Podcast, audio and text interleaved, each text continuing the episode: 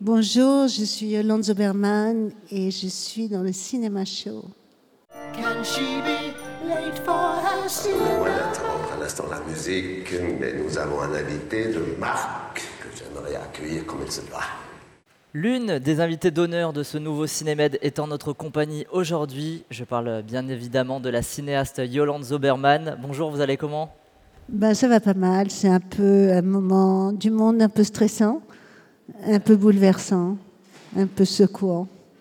Je comprends. Alors un festival qui met en avant votre travail comme ça, j'imagine que c'est pas tous les jours non plus, euh, malgré votre belle filmographie. C'est quoi votre rapport avec le Cinémed Si vous en avez C'est la première fois. Ouais. Je suis jamais venue avant.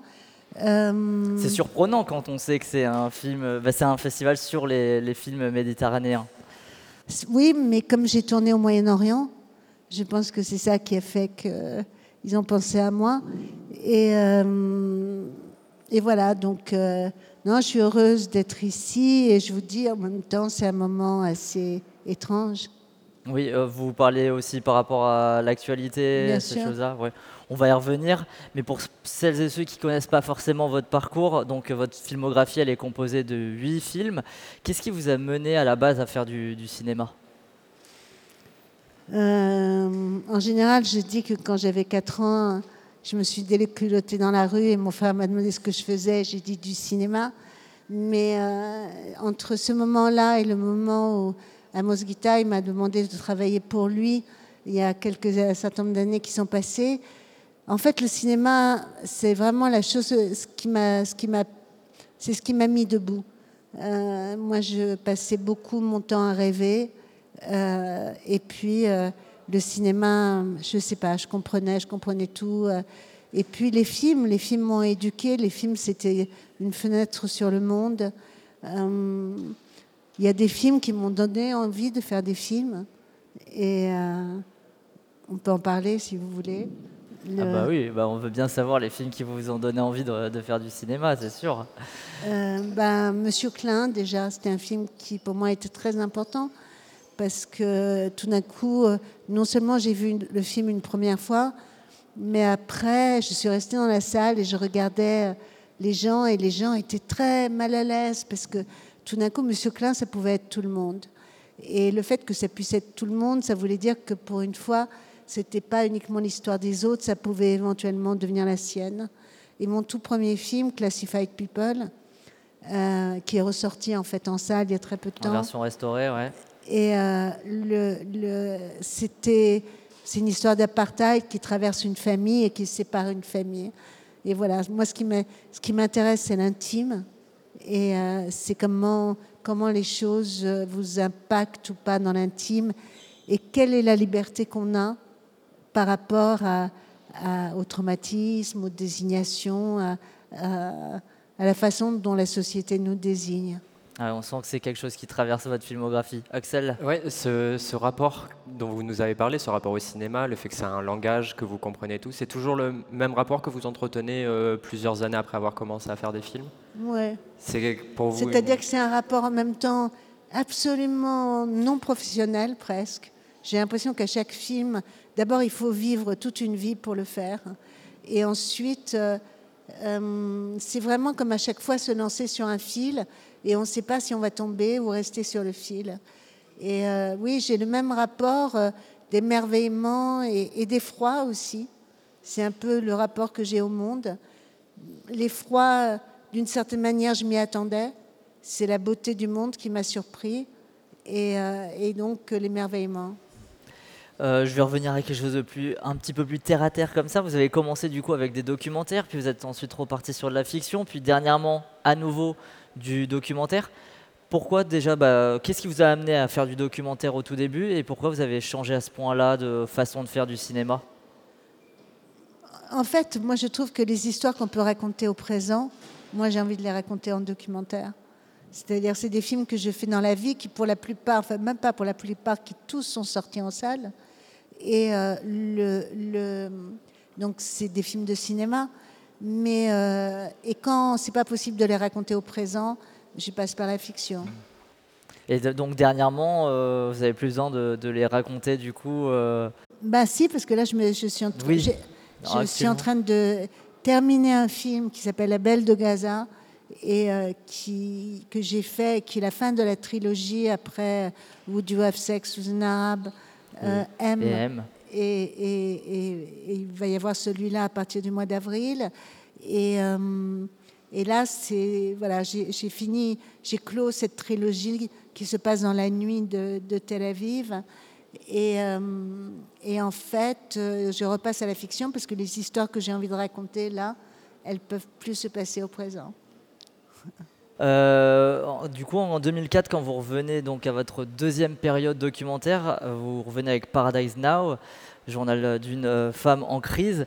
En amont de la présentation du film euh, au cinéma de la dernière fois, vous avez parlé de l'intime. Là, vous nous en avez reparlé déjà en ce début euh, d'interview. On est d'ailleurs vraiment dans l'autoportrait avec ce film-là.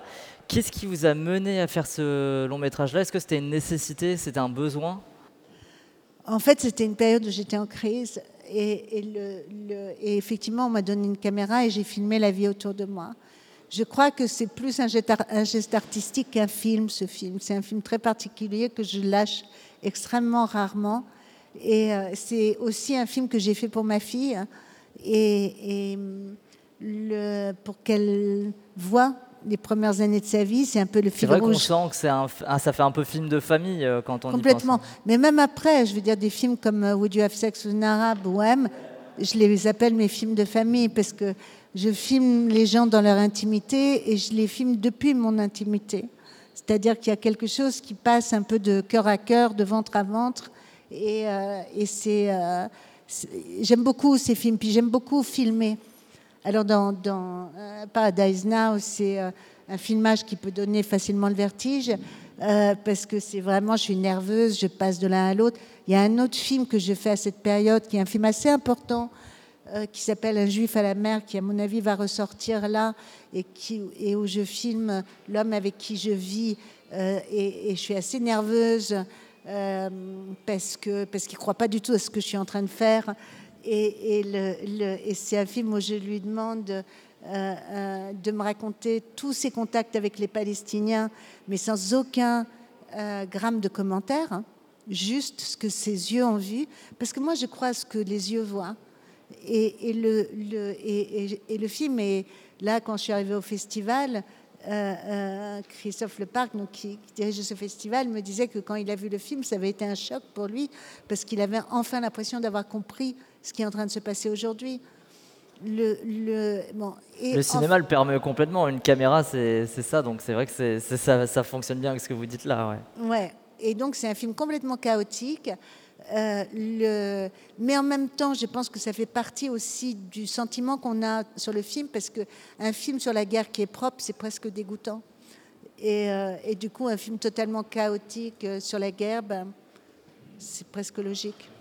Et du coup, cette, euh, cette idée de film de famille, de testament quelque part, c'est une manière euh, pour vous d'immortaliser ces moments-là, d'immortaliser euh, à jamais vos souvenirs et des choses que, que vous auriez pu oublier sans, sans les documentaires?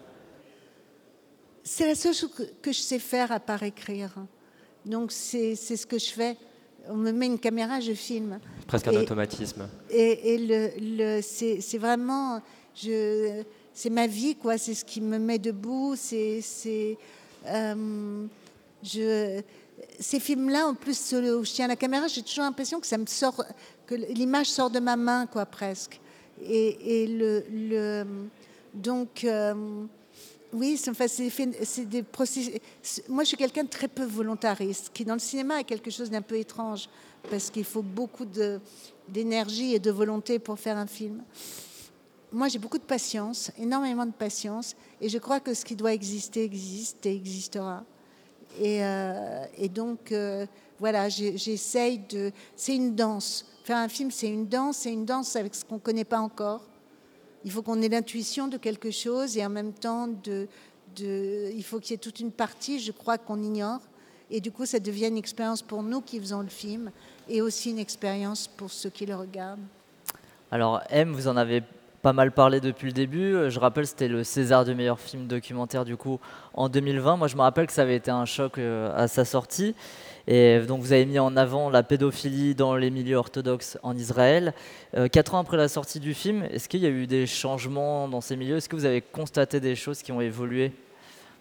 Alors moi, je vais vous dire, j'ai jamais fait des films pour faire pour, changer les pour choses enseigner Mm. les choses aux gens que je filme. Je fais des films qui sont des films miroirs, c'est des films pour nous. La pédophilie, c'est une chose qui malheureusement existe dans le monde entier. Et j'avais le sentiment que les gens que je filmais euh, allaient me révéler un secret que je ne connaissais pas. Et le secret qu'ils m'ont révélé, c'est la, puissance honteuse du silence. Le fait que, à cause du silence, les choses se reproduisent, ce qu'ils appellent le galgal. Et moi, je dis toujours que j'ai fait un film à l'intérieur d'une communauté, pas sur une communauté, de la même manière que j'ai fait un film en Afrique du Sud au moment de l'apartheid, pas pour apprendre aux Sud-Africains que l'apartheid c'est terrible, ils le savaient, quoi, ils n'ont pas besoin de moi. Mais par contre, c'est un film miroir qui nous montre ce que c'est que de vivre désigné d'une certaine manière. Et surtout, qui nous montre comment survivre à ça. Comment les gens que j'ai filmés, moi, ils m'ont appris des choses que je n'ai plus jamais oubliées de toute ma vie. C'est-à-dire qu'avant ça, je croyais rien, moi, pas la politique. La politique m'avait brisé le cœur tant de fois. Euh, la seule chose que ces gens m'ont appris, c'est d'où on peut regarder. Et on peut regarder depuis l'intime le monde. Et ça, j'y crois.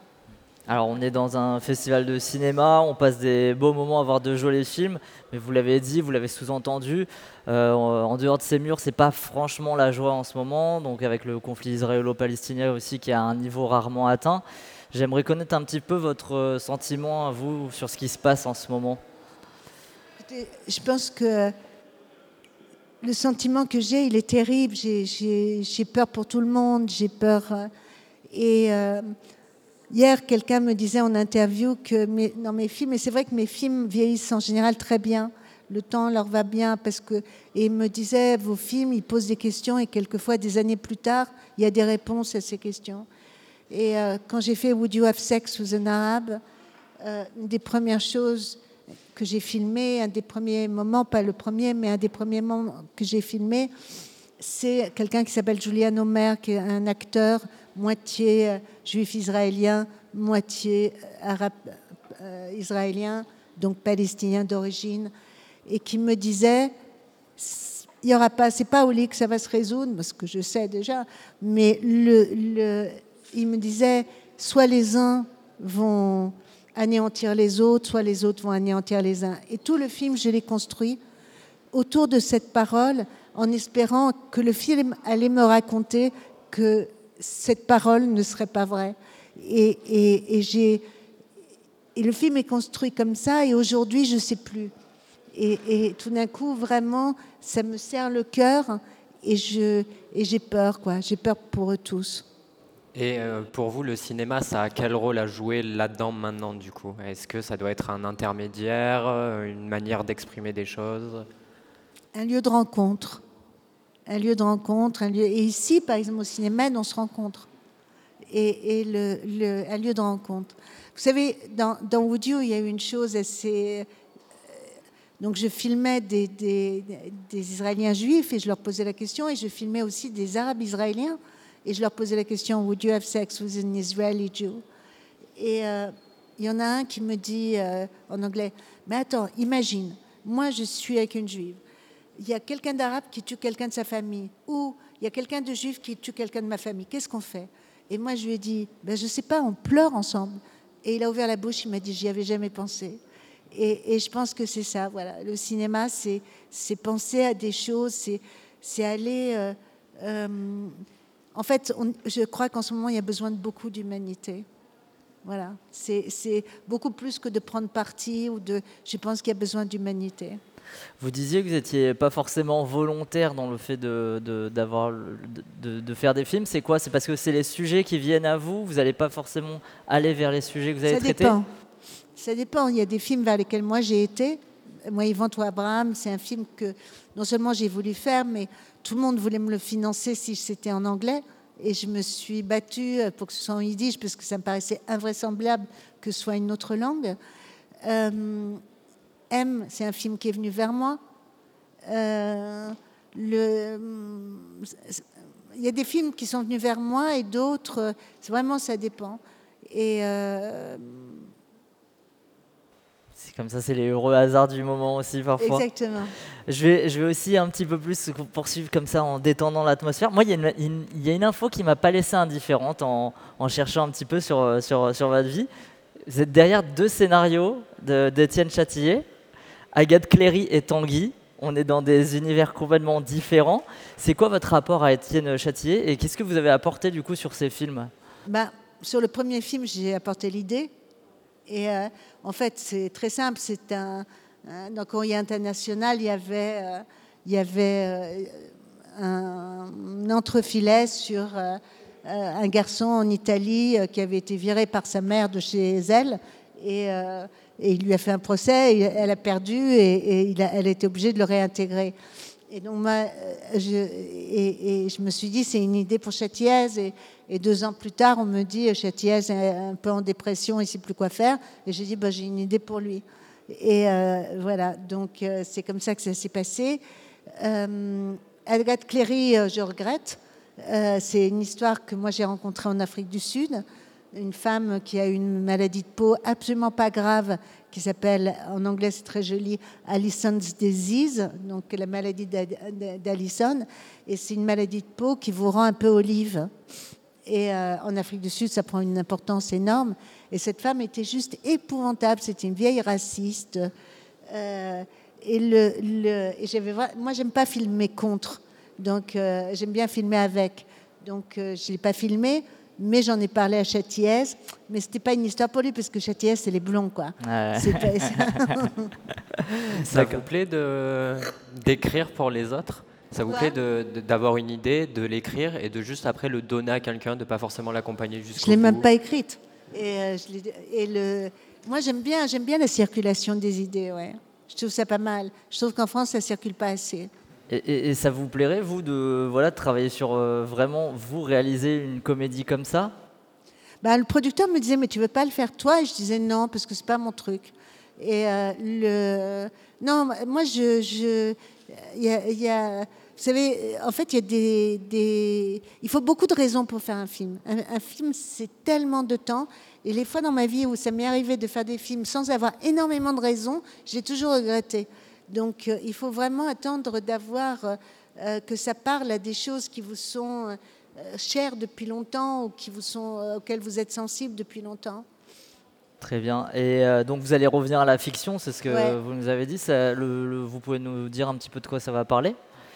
Ben, en fait, il y en- il y a une- un film qui va se passer dans une boîte de nuit à, à- à Montreuil, Et euh, qui était une boîte de nuit qui a existé entre 75 et 80, et qui était une boîte de nuit où, euh, qui était pendant plus d'un an. euh, où il y avait que des ouvriers africains pour la plupart, à 80% ou 90%, et, un peu arabes, et une dizaine de blancs, dont Fassbinder. Et, puis, comme ils s'habillaient euh, comme des toreros trop beaux, ils allaient danser euh, tout le week-end, mais ils n'avaient pas beaucoup d'argent, donc la direction était obligée de faire venir les branchés de Paris, et les branchés de Paris sont venus. Et c'était l'histoire d'une nouvelle colonisation, celle de la nuit. Et, euh, donc, euh, quand j'ai entendu parler de ça, je me suis dit, non, mais ça, c'est pour moi. Quoi. Ouais. On a, on a hâte de découvrir ça alors. Axel, est-ce que tu as une, autre question avant que j'enchaîne sur ma dernière question Ma finale. traditionnelle. Dans un cinéma show, on finit toujours par la même question. C'est quoi le dernier film que vous avez découvert au cinéma ou même chez vous qui vous a marqué et que vous pourriez recommander? Ah, Il y en a plein. ben, Allez-y, on a vraiment jusqu'à 20h30 là, ça va. Non, ça va. Euh, bah, j'ai vu le gang euh, des. Du, bo- le, gang du bois, de le film de Rabat euh, Hammer Zamesh. Ah, que je j'ai l'ai pas là, celui-là. C'est un cinéaste euh, français, arabe, qui a fait des films. Il y en a un que je trouve absolument extraordinaire qui s'appelle Bla- Blood Number One. D'accord. Et euh, il y en a un autre qui est le dernier, les, les gangs du bois. De je sais pas quoi, du temple, je crois. Ok. Le- le- Il y a une scène dans ce film-là qui est juste inouïe, dont je me souviendrai, je pense, toute ma vie. Euh, le- euh, J'ai beaucoup aimé le procès Goldman. Ouais. Euh, J'ai trouvé que, que c'était... enfin, J'avais les larmes aux yeux. Dans les derniers films, hier soir, pour penser à autre chose, j'ai revu euh, Les Assassines de Ok. et euh, que- qui est vraiment un film extraordinaire. Et, euh, et d'ailleurs, je crois que ce soir, je vais voir Millennium Mambo. Millennium Mambo. et euh, le- euh, j'ai revu Un après-midi de chien que je conseille à tout le monde, qui est juste extraordinaire avec. Et puis Panic à Needle Park, tout ça avec euh, Al euh, Pacino. Al Pacino. Euh, c'est des grands, grands, grands films. Euh, Mais là, on, là, on va pouvoir faire une liste. En vrai, euh, moi, je trouve ça passionnant quand on entend Ouais. une cinéaste parler d'autres films, tout ça. Donc, euh, vous nous avez déjà recommandé pas mal de belles choses et j'espère que tout le monde a pris des notes parce que c'est super euh, important de voir ce genre de film aussi là. Bon, mais en tout cas, bah, merci Yolande Zuberman d'avoir accepté cet entretien et bonne suite de festival à vous et bonne suite de carrière. On a hâte de continuer à suivre ça. merci.